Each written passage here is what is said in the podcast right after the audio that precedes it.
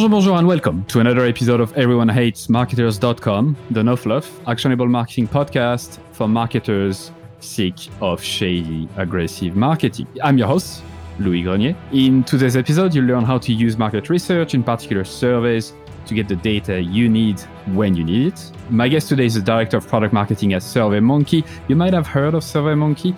They're just the biggest uh, survey company in the world. They have a lot more product than that, but they are mainly known for this. She's been there for five years, uh, and she started her career in marketing effectiveness analytics at Nielsen, which is the global measurement and data analysis company. So she lives and breathes data, and I'm super happy to have you, uh, Morgan Molnar, on board. Welcome. Thank you so much for having me, Louis.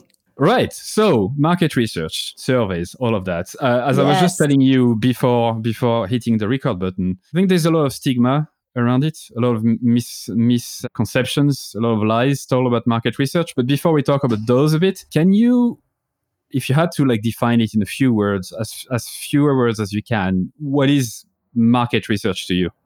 Ooh, yeah. Well, so market research, you're right. There's a lot of stigma around it, but at its core, it's gathering information uh, from the outside, from the market to inform decision making and actions that you take in your business. Simple as that, gathering information. And it can be in a lot of different ways, obviously, primary, secondary research, qualitative, quantitative research. But at the end of the day, it's just gathering information to help you make a better decision. So let's then define briefly again, because you've done such a good job for the first uh, definition primary versus secondary, and then uh, versus quant. Sure. Yeah. So when you're looking at primary versus secondary research, primary is gathering that information yourself. So you're going out there, you are collecting the raw data.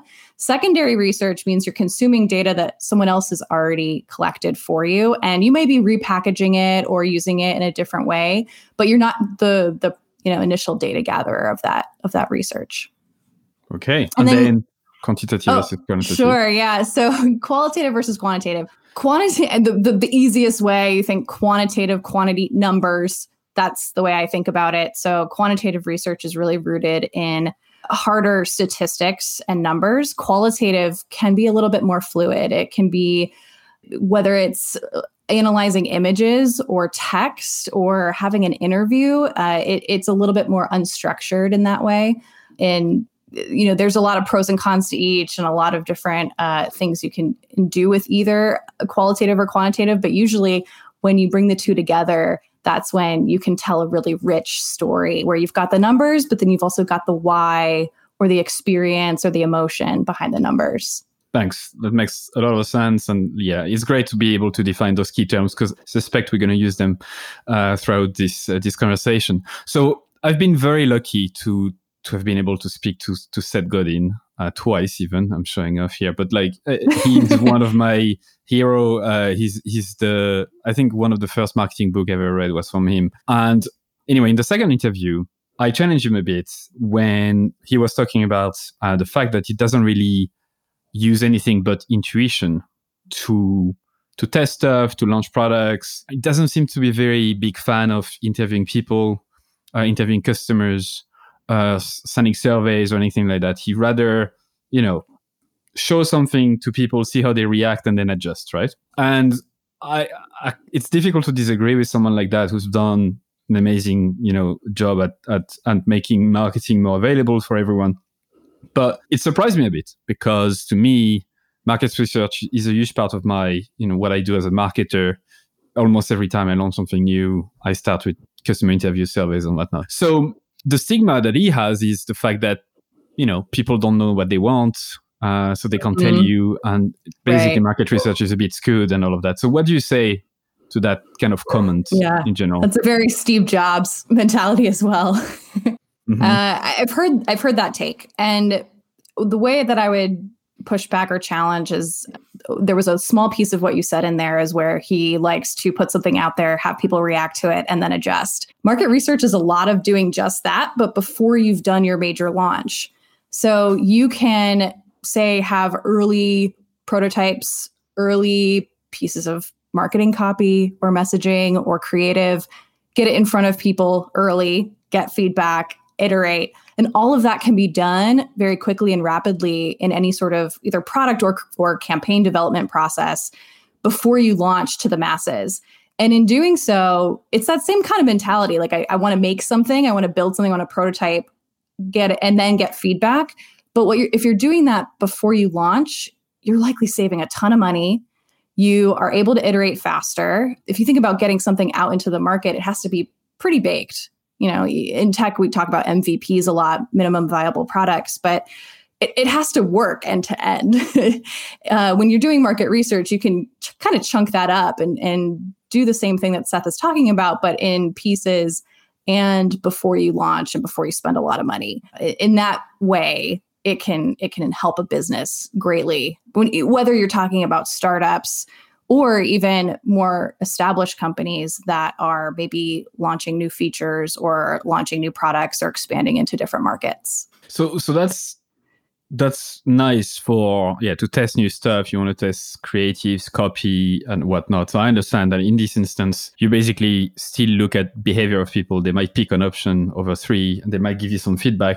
So that's that's close enough to real life scenario where people will actually behave. But what about then cases that are a bit more you know less close to the to the prototype more like closer to actual primary research gathering mm-hmm. data mm-hmm. around i don't know like people's pain challenges and, yeah. and what they want to do and whatnot for this type of, of scenario like what do you think are the the absolute no-nos the absolute biggest mistake you see when you know people send survey or, or, not send but design surveys in the first place so let's talk about we'll talk about surveys specifically what are do you think are the like the top three mistakes for people listening right now who want to send surveys that's a, it's a good question. Yeah. And so you've kind of reined it into survey research. And, you know, I, I think that's obviously a place that I know a lot about, having been at SurveyMonkey for five years. I'd say that when, when you're starting out writing a survey and you've never done it before, you look at that blank canvas uh, and, it, and it can be really intimidating. I write survey questions in the way that I talk. The way that I would ask you a question on this podcast is the way I like to write survey questions I like to make it really coll- colloquial and and not use a lot of jargon. I think people get really formal when they write surveys, which can be good in some instances, but can also be a mistake, uh, especially if you're talking about really in-depth topics or niche jargony word terminology that maybe is only relevant to you or people who are really intimately familiar with your your industry. So that's one thing. I mean, you need to you need to write questions in ways that people on the receiving end will be able to understand them and respond appropriately. The the other thing is that oh man, there's so much bias you can introduce into a survey, uh, and you could probably do an entire podcast just on that. But the one that I always harp on as as as a fundamental best practice is avoiding biases in the question wording that might lead a respondent to some sort of basically um, showing up to the researcher the way the researcher the way the think they were researcher wants them to show up. So if you're asking a question, for example, this happens a lot in political polling. Um, if you're asking, you know, a favorability question about a particular candidate or something of that nature, and you add in adjectives or you add in framing of a question that leads a respondent down a particular path, that is a big no-no. You'd like to have questions that are balanced, that are that have equal opportunity for positive and negative responses, and that's going to lead you to a much more unbiased piece of, of data and, and, and results that come from that. When I think about the, the answer options themselves, a lot of times people will make a mistake as far as the, I guess, the golden rules of survey question writing, which is making sure that your answer options are mutually exclusive and collectively exhaustive. And what I mean by that, because that's kind of a mouthful, is mutually exclusive means you just have all answer options never overlap. So when you're talking about let's go with this very simple question how many hours of tv do you watch in a given week you don't want to have answer options that are one to three three to five five to seven because the threes and fives show up in multiple answer options. So that's that's one thing you want to avoid. The next would be collectively exhaustive. So you want to make sure that your answer options span the entire range of of the possibilities of human behavior. So in that same question, you want to make sure you have a, an I don't watch TV option. You want to make sure that your highest hour count has a and more at the end so that you're you're basically capturing all possible responses that could that could be for that question. So those are probably the things I'd think about. It's very granular. It's very tactical into survey writing. Um, so I think we could probably even step back a little bit and talk about, you know, some of the benefits of surveys, if if that makes sense, Louis. Yes. So b- before we talk on, on benefits, uh, just yeah. one last thing I want to talk about, sure. which is the the fact that that humans have incredibly complex, you know, decision making and, and the way the way we do things. We, rationalize past decisions, uh, even though most of them are completely unconscious, based on our self stories and based on our what we want to achieve. It's very difficult for people to externalize, you know, why they bought something, for example. And that's something I keep thinking about when I design surveys or, or ask a question. It's very difficult to take everything as face value and consider every single answer to be the truth. So I'm curious for you, mm-hmm. how do you advise folks to to ask the kind of questions that are there to understand why someone has bought something or why they took this decision. And even the no-nos like the, the on the other side the no-goes questions such as would you buy something like this? or you know are, are you interested in this? Like stuff that are predicting future behavior. So how do yeah. you deal with this in general? Yeah, well, so uh, you make a good point, and not, and you know, intention doesn't always equal behavior.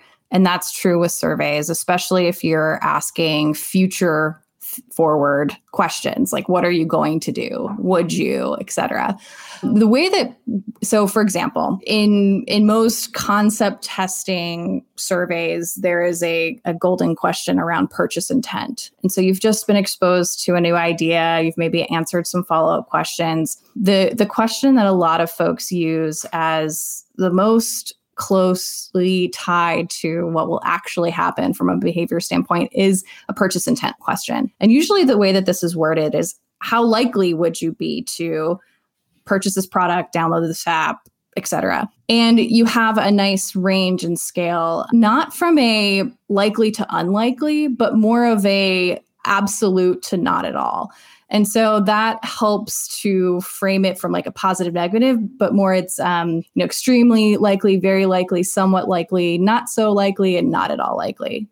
Um, so we've gotten away from the strongly to not to strongly for versus strongly against. That's kind of been something that we've seen, kind of more positivity biases skewing results in, in terms of how that maps to behavior. So that's the, that's the question that we usually use there have been some academic studies that tie that to behavior. It's not going to be perfect, um, but what you can think about as you're designing a survey like that is the use of benchmarks.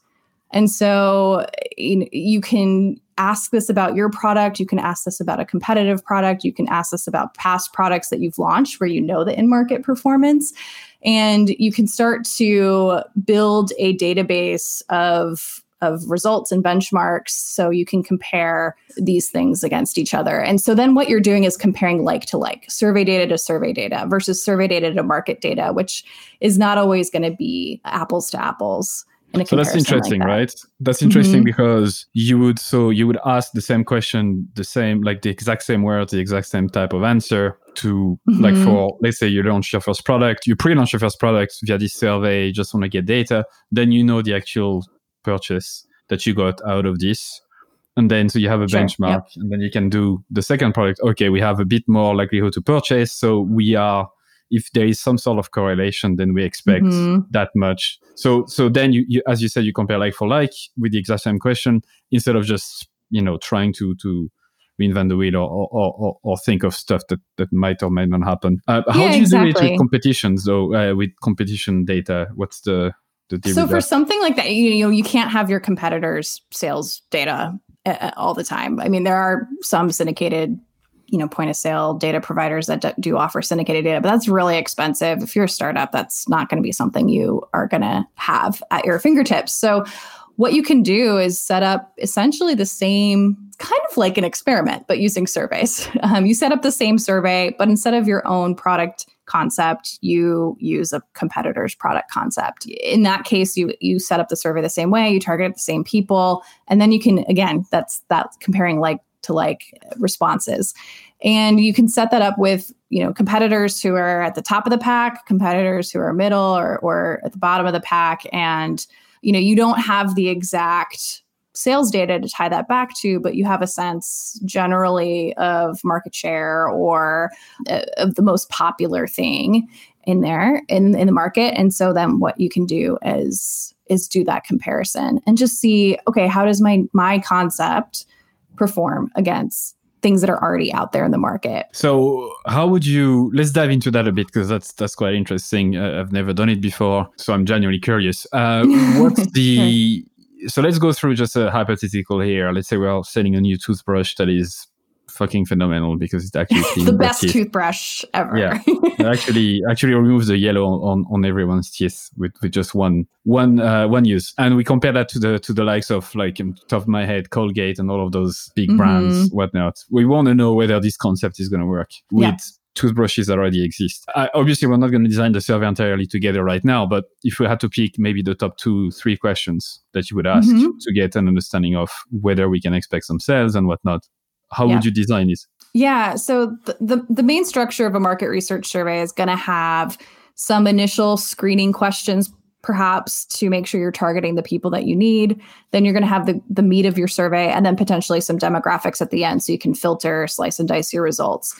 So for a study like this, where essentially what we're doing here is a concept test, we're trying to test whether our product idea is viable and you know ready to launch and whether there'll be good reaction reaction or, per- or reception in the market. And in this case, you've got, you know, your your Colgate brush, your Oral-B brush. What you want to do when you're picking the the stimuli for a survey for a concept test is essentially what that means is what is the the idea that we're presenting in front of the respondents to react to it could be a text description an image a video a gif etc embedded in the survey that you're then reacting to with follow-up questions the the stimuli in this case you've got you know your idea unclear how well baked that is let's assume that you've pretty you know you've developed it pretty far and you've got product images or maybe even what it might look like in the packaging or maybe even testing the price point. You want to make sure that the stimuli you're testing are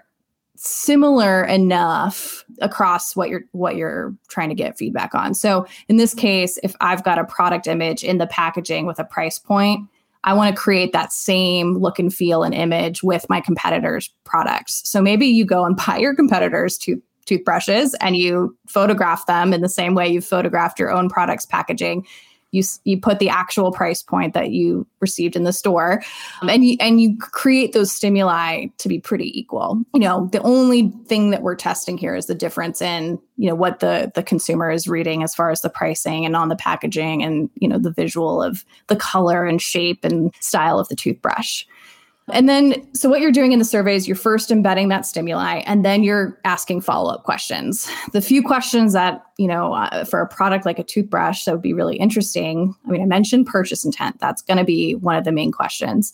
You might ask something around overall appeal. How much do you like this product? How much you, would you be likely to buy this product? Uh, is the price point uh, too expensive? To you know so cheap you think it might be poor quality um, things like that and you know there's a there's a variety of different kinds of metrics or attributes you could ask about these different products what I always like to do is keep this survey at a five point scale in terms of the answer options. So, extremely, I, I kind of mentioned this before, but like extremely, very not, or somewhat not so, not at all. And then whatever your metric is in those answer options. That five point scale, if you keep that consistent across all of those follow up questions, makes it really easy to analyze your results. Uh, because you've got everything in the same scale. You can compare, you know, the top score or the top two scores combined. It's called a top two box.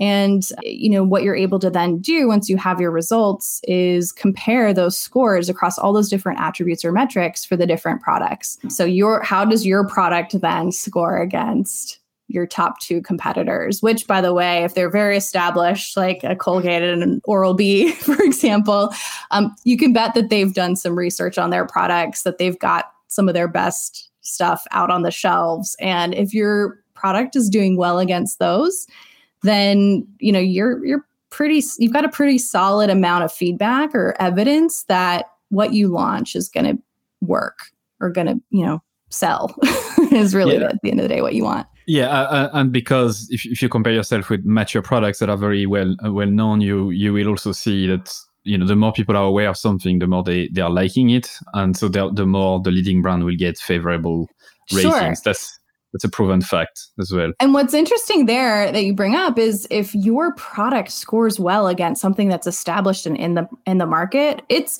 overcoming some of that brand awareness and brand affinity, brand trust, et cetera, that's been built up over you know, decades for some yep. of these these brands. And so that's a, a it's a really good indicator.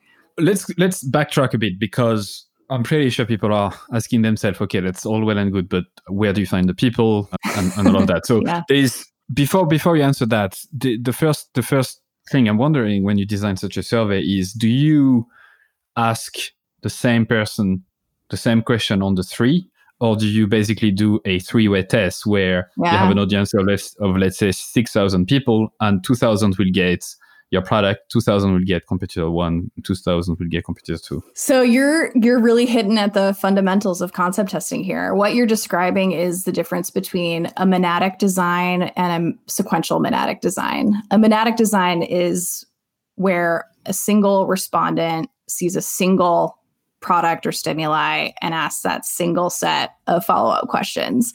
A sequential monadic design means that they may see a series of products or stimuli in maybe a random order and then are asking the follow-up questions on all of those. There are pros and cons to each. Monadic is usually touted as the more pure methodol- methodologically pure or theoretically pure design because what you're doing is you're getting a fresh set of eyes for each of the concepts they're not biased but what by what they saw previously and they won't adjust their responses. They're just reacting to the first concept that they see. What you want to make sure if you are doing that is if you've got subsets of, of respondent groups who are answering questions about each of the different products that you're testing is to make sure that the the balancing and the targeting of those respondents are as comparable as possible because then you don't want to make sure there's any you know one one you know subset skews much more female one more male then you know it's really hard to compare the results across. For sequential monadic really the pro is cost in a lot of ways. Um, if you're purchasing responses from say a, a panel like we have at surveymonkey then what you're what you're doing is you know for for a monadic design you're basically having to pay for 3x the number of responses if you're testing three products. But with a sequential design then you can randomize those concepts and pay for fewer responses. Now, I'd say when I recommend monadic design is when you've only got a few stimuli to test. When you're saying trying to test maybe, I don't know, 10 to 15 different concepts, which I have seen customers at SurveyMonkey are doing this all the time. I recommend some sort of combination of a sequential design where maybe respondents are seeing a subset of five random concepts that you're testing. It, it just it's like a little bit more bang for your buck in okay. that way. Okay, that makes sense. And you, you touch on the other question I wanted to ask, which is the, the panel side of things. So I've done it multiple times in, in my career where you want to get data from people who might not be customers of your brand and, and you just have like a customer profile in mind, a, a real customer persona, or at least you know category entry points so people buying certain specific uh, category mm-hmm. like toothbrushes and you want right. to reach out to those people outside of your brand uh, customers to, to ask them some questions so surveymonkey does that right and i, I don't want to go too much into the the tools right now as of 2020 sure. because if people listen to this episode in, in five years who knows what it's going to be but we can touch on it a bit so panel is basically a way to to buy responses from folks who answer them in their free time because they're paid to do so is that correct? I mean, for SurveyMonkey side, like it, it, yeah, it depends on the panel. Um, and we can take the the toothbrush example and, continue that. So, let's say you are a toothbrush startup and you don't have a lot of customers yet. That limits you as far as who you can reach out to. You probably got a lot of friends and family and social media followers and what have you that you can reach out to, but you might not have a broad nationally representative group of people that you can get feedback from. So panels are a great way to do that and, and source and purchase the responses for your survey um, in a targeted way. So exactly who you need to reach. Most panels, and there are a couple different iterations of this, but most panels are at the very root of them a collection of people who have signed up to complete tasks in order to receive a, an incentive. And that incentive varies. The tasks even vary. Some panels are not just survey panels, they could be other types of, of task based. Uh, and then the incentives vary because you could have pure cash payments or you could have points towards redeeming gifts or or, or gift cards um, or in surveymonkey's case our contribute panel actually donates to a charity of their choice for taking the survey and so there's a there's a variety of different incentive models okay. and even that varies country to country my my biggest question regarding panel is it's something that baffles me because obviously I, have never done, I never replied to survey in exchange of incentives or whatnot. Mm-hmm. But when I've done it before, when I try to reach out to specific folks, like in the B2B sector, for example, like quite targeted and whatnot, I'm always baffled at the number of answers you get from very targeted like demographic, firmographic data, such as I only want people in marketing who have college diploma, graduated from college at the minimum, mm. who earn whatever. I mean, just I'm just making that up, and I'm yeah. surprised that there are actually people fitting those criteria available to answer panels. And every time I question the validity of the panel, thinking that can't be right. Who has the time to answer those surveys? You know, if they are full time, if they are like f- fully employed, if they have 30 years of experience, who, you know, who would do that? So is that, is that an unfounded like misconception that I have or like, what's the, it's just the beauty of scale. So most panels have millions and millions of people in them. And to get at the targeting that you just mentioned, what panels do when you sign up is profile the people by asking them a series of questions, you know, how old are you? What's you know your age you know your gender where are you from your zip code your education do you have children etc and so that's how they get that information. They're usually keeping that pretty up to date um, and continuing to reprofile folks. But it's it's the really the beauty of scale. So if you think about any any funnel in marketing even think about like an email funnel where you've got um, a pool of people to send to. Only so many people will open only so many people will click etc and then convert. So same thing is true with surveys. So we've got this big panel of people that we've recruited over years and there's probably a variety of recruitment methods that will source people. I mean you mentioned b2b it's it's interesting. Some of the panels that we work with at surveymonkey um, source people through rental car loyalty programs or things that you know tend to have more business folks in them and just those kinds of groups. And and so what you're doing to make sure that you've got that quality is is continuing to profile people continuing to even use screening questions in the survey to make sure you're you're getting the right people. But you'd be surprised how much turnover and and churn and then re-recruitment there goes on in panels. So almost i mean i'd say oh gosh, it would be hard for me to throw out a statistic right now, but there is a lot of turnovers, uh, turnover in panels. And so what you're what you're doing is getting a pretty fresh group of people. In some okay. of the ones that we work with, panelists might take five or six surveys before they drop out of the panel. Yeah. And so you're having to re-recruit.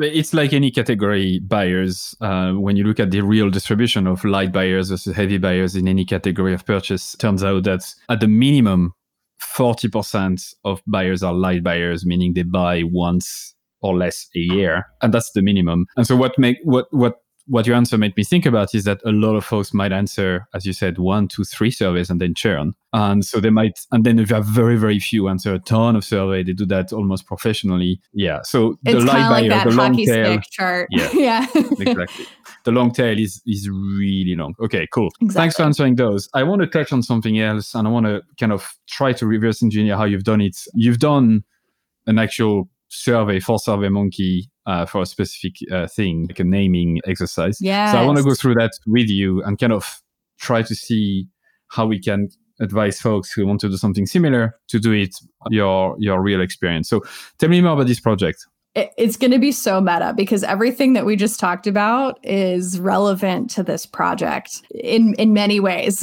So what we did this year at SurveyMonkey was launch a suite of solutions to automate the concept testing methodology and process. So everything I just described, you can basically do with SurveyMonkey by just clicking a few buttons and not having to write your survey or do any of your own analysis. It's really great. It's a suite of seven solutions for concept and creative testing. And I keep, you know, even on this interview, I've been using the term concept testing a good amount. And so when we were setting out to name these solutions, we thought, I mean, our initial instinct was that concept testing was going to be the right name for them. I, I wanted to make sure that we had we put some rigor into naming these products. And you know, product naming is something that is very nuanced and you can go a lot of different directions.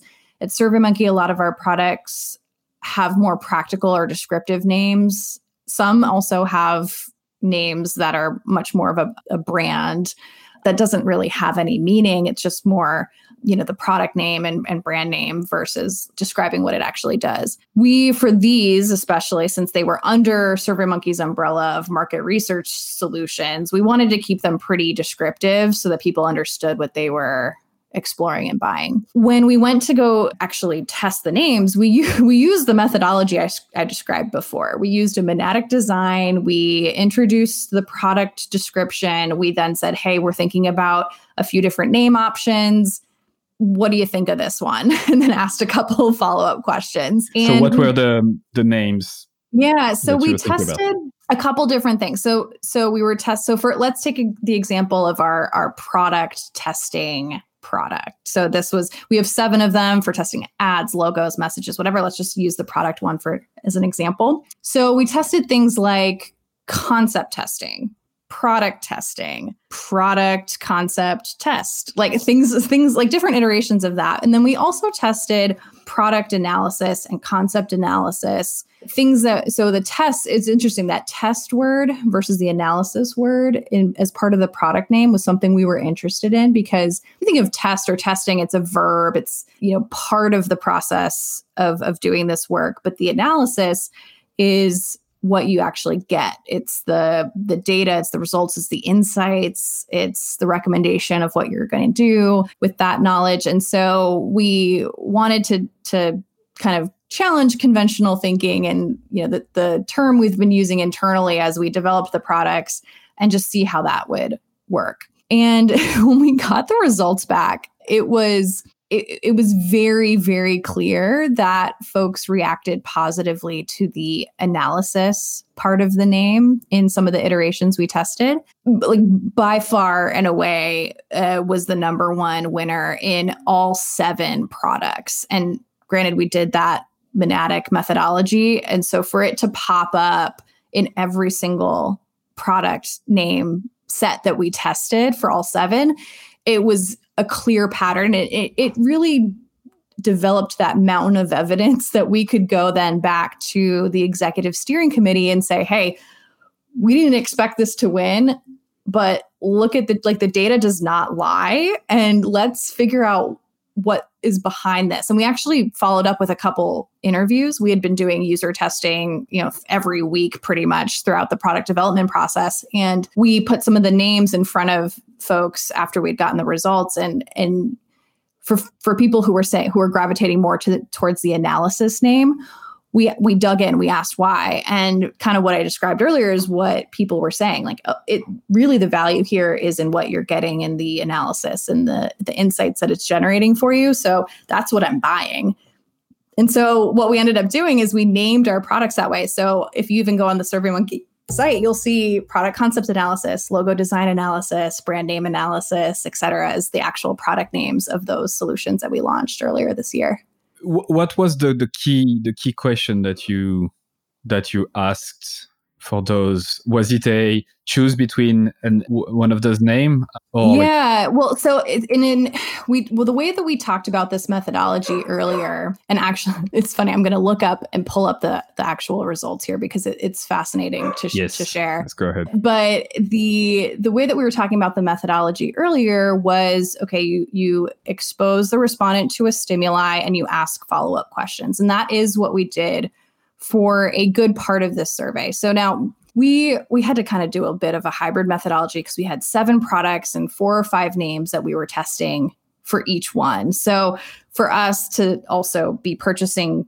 B2B sample on top of that, it, we had to do a bit of a hybrid methodology. And so in many of the cases, we asked questions like I described earlier. So a five point scale around things like appeal, purchase intent, um, I'm pulling them up. It's loading. But then the the second half of the survey, we actually exposed people to the other names. So hey, we're also considering names C, D, and E. what now we're asking a couple different questions like like best or easiest to understand or innovative, and we actually pit them head to head. And so in that case, you're not taking a score that's an aggregate of, say, extremely and very, very likely. You're actually just looking at the metric of, okay, which name actually won out. And so in this case, we asked questions like overall appeal, uniqueness, relevance, purchase intent. But then the head to head metrics were what do you like best? What sounds more innovative? What do you want to learn more about? Which one gives you the most confidence that it is a high quality product? And which one's more memorable. So those were the kinds of questions that we asked. But it, it was interesting to just see those results and by far and away the names that had analysis in them were the the clear winners. So the head to head was uh, like let's say copy testing versus copy analysis. Uh, or product testing versus product analysis. Right. The, the so would, it would it was always within the same product line. So one of the seven would be the survey we'd be asking about just solely, and so it'd be something like product testing versus product concept analysis versus product design solution or something like that. So those were the kinds of things that we put head to head. Okay, and your dog is also very interested in surveys, which I she which loves good. it. like that's that's why you know it's the right pet for you. Yes, that's my golden so, retriever, Penny. I can't see it, but yeah, I can imagine uh, how surveys uh, excite dogs. Uh, so the how do you get uh, how which audience did you reach out to? Did you did you reach out to to customers, existing customers, as well as people who are not customers? What was the audience? So we actually used SurveyMonkey Audience, which is our global panel, to source the respondents. And the way that I usually like targeting for B2B, I mean, like you mentioned, there's the profiling that the panels do and and how much can you trust that i i mean i work in this industry and i trust it a great deal but i still know that depending on how often you are reprofiling folks people change jobs, people move across the country. So, you know, you always want to make sure that you're getting the right group of people. And so, in that case, I usually pair profiling with screening and screening questions at the beginning of your survey to ask people the, to provide the most up-to-date information so that you can target. And in the what I did for this one was I targeted on the profiling side employed full time and in I, I, think i selected a couple different job functions not just marketing or insights or there's a couple other functions that are interesting for us. I mean we've got some product solutions so you know product management functions or even startup founders et cetera. And so i paired that uh, full-time employed plus a s- select few job functions with screening questions that a confirmed that profiling. So I had screening questions for employment and job function, but I also had a question around involvement in market research at their company. And so you don't have to ask, do you do market research or are you a market researcher? You can get around that by asking about their level of involvement. So it can be, you know, you could be the the sole decision maker and hold the budget, or you could be an influencer, or you could be involved, or you may not be involved at all. And uh, so we basically just screened out anyone who wasn't involved at all in in at least this survey that we did and, and, screening questions are, are, are very important. I, I, think I've made a mistake in the past of it's easy to have a screening question that says, you know, are you involved in, in market research, yes or no? Or this kind of yes. very easy binary questions. You need to be careful not to be too obvious about what you're screening for or against, It's a really right? good call out. And and probably something I could have mentioned at the very top of this interview when you were asking about survey no-nos or big mistakes people make. I think screening questions are one that do require some thought. Yes or no and and part of it is because we also talked about how you know there's that small group of panelists who are a little bit more professional survey takers and are kind of onto you as far as wanting to qualify for a survey to get that incentive. And so you want to not trick people that's not what it is but you do want to make sure you're getting the most accurate information. And so there's two main types of screening questions. One is a behavioral screening question. So you know, are you in the market to buy a toothbrush? Maybe you wouldn't ask that one, but um, something where um, you're asking about the behavior. So, how often are you watching TV? Or uh, it could be something around, you know, what type of pet do you have, if any? And you're asking about cats and dogs and and all these other kinds of animals. Uh, you know, that kind of a question where you've got a multi-select in your answer options, you know, pick list is a little bit better for screening than a yes or no question because most of the time you're after the yes answer. And so professional survey takers will be on to you there. The other type of uh, screening question is an industry screener. And I see this a lot of times in B2B research, but also B2C, especially when you're testing new things that are a little bit more sensitive. You don't want it really getting out there and you don't want a competitor taking your survey or someone who's in the same industry. And so you might ask a whole list of industries which of the following do you work in or do you have a family member who works in any of these? And you screen out for people who work in the same industry as you. I see this a lot, you know, major CPG companies that are doing research. So if you've got someone in your family who works in beauty care and your your you know your survey is all about this new beauty product, you don't want someone someone uh, reading your survey and getting onto your, your next innovations. Yeah. Okay. Yeah, so yeah, this is important. A very very important point on screen questions uh, that I that I found the hard way. We just have a few minutes, and I wanted to talk to you about another topic that sure to me is very, very misunderstood, but I, I, think you have the knowledge to explain it simply. Uh, it's the sample size, right? This is something quite counterintuitive when you think about it, because when you reach a certain threshold for some, for your sample size in your survey, adding 500 more uh, respondents or even 10,000 more respondents won't actually move the needle that much. You're still going to have, I'm going to forget the fucking metric name, but you're going to have a, a, a, high confidence regardless, right? So right. Uh, I'm absolutely butchering this for you, but you're going to be able okay, to explain yeah. it much better. So w- w- tell me more about this concept of sample size, what to watch out for. Yes. And, and SurveyMonkey has a great sample size calculator because I don't even know that I would be able to tell you the exact formula for calculating a sample size based on the confidence level and margin of error you're comfortable with, but we've got a great one that you can use. But the the way that I like to explain sample size is it's a function of your population size. So say you are launching a say it's a kid's toothbrush.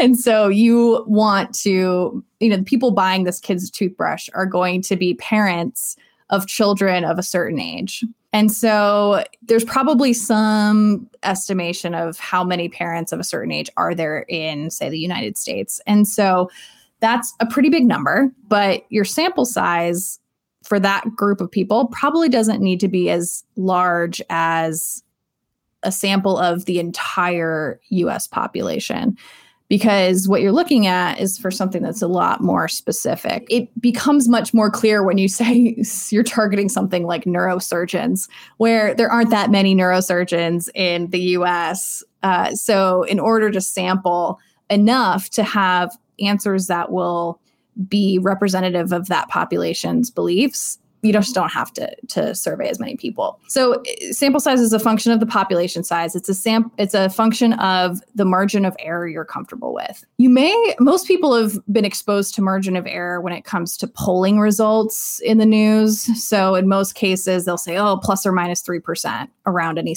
particular metric. Uh, and what that means is we've sampled enough people that we're confident that what what the sample is telling us so say it's i don't know a 50% of people are aware of the colgate brand that the actual percentage of people aware of the colgate brand at the population level is within 3% of that. So anywhere from 47% to 53% and the more people that you're sampling the the tighter that margin of error is. So the more confident you are that your sample truly reflects the population.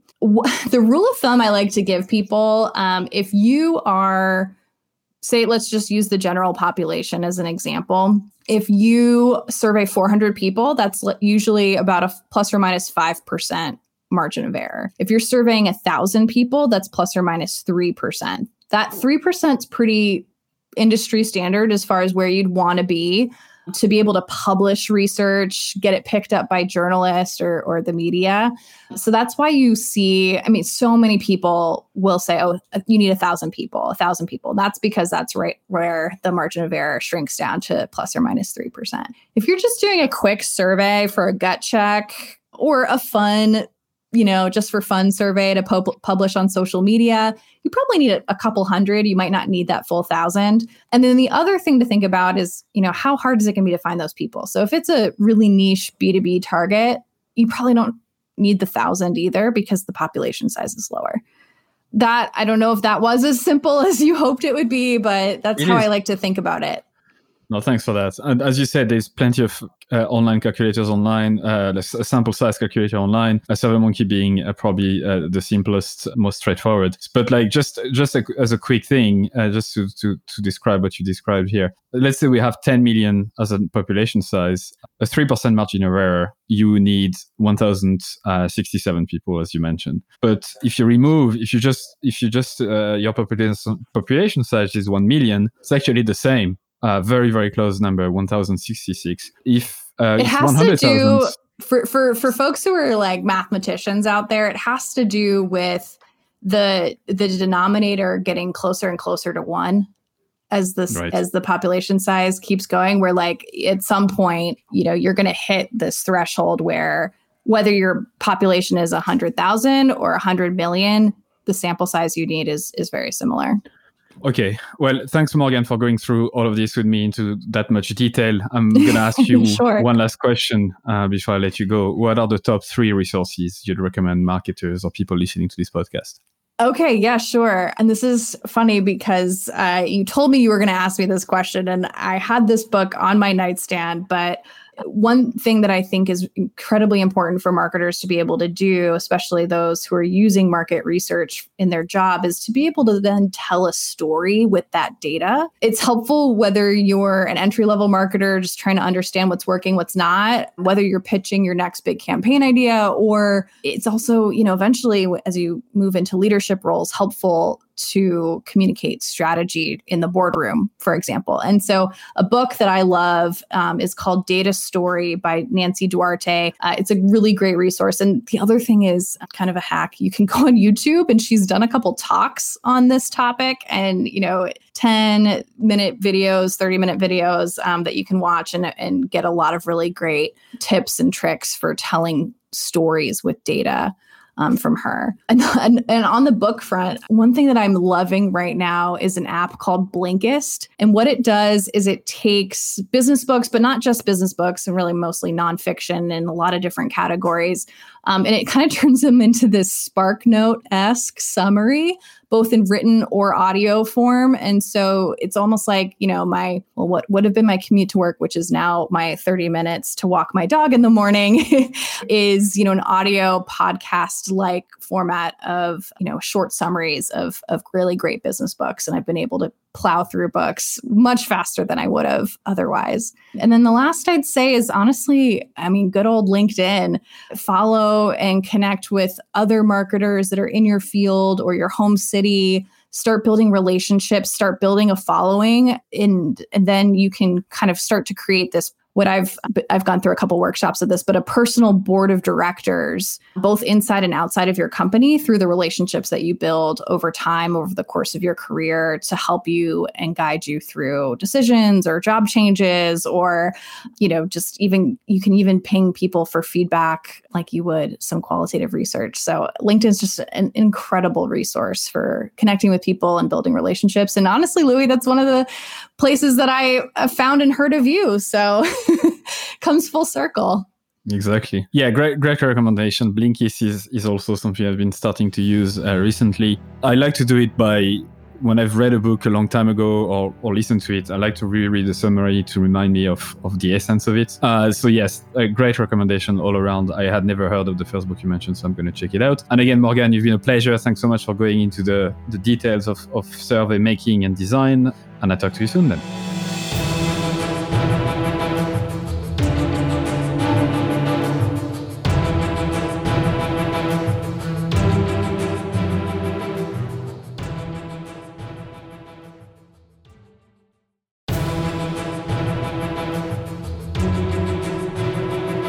That's it for another episode of EveryoneHatesMarketers.com. Thank you so much for listening. I'm super, super grateful. I'd love for you to consider subscribing to my daily newsletter, Monday to Friday, called Stand the Fuck Out Daily. I send very short, hopefully interesting, surprising, shocking, entertaining content to help you stand the fuck out. It's at everyonehatesmarketers.com. You can subscribe for free and obviously unsubscribe whenever you want. I'm just going to read a couple of emails that I got recently as a reply Juma said your content attacks the mind primarily, which is such a good thing because most of us are skilled at what we do, but we don't have the courage to do it our way.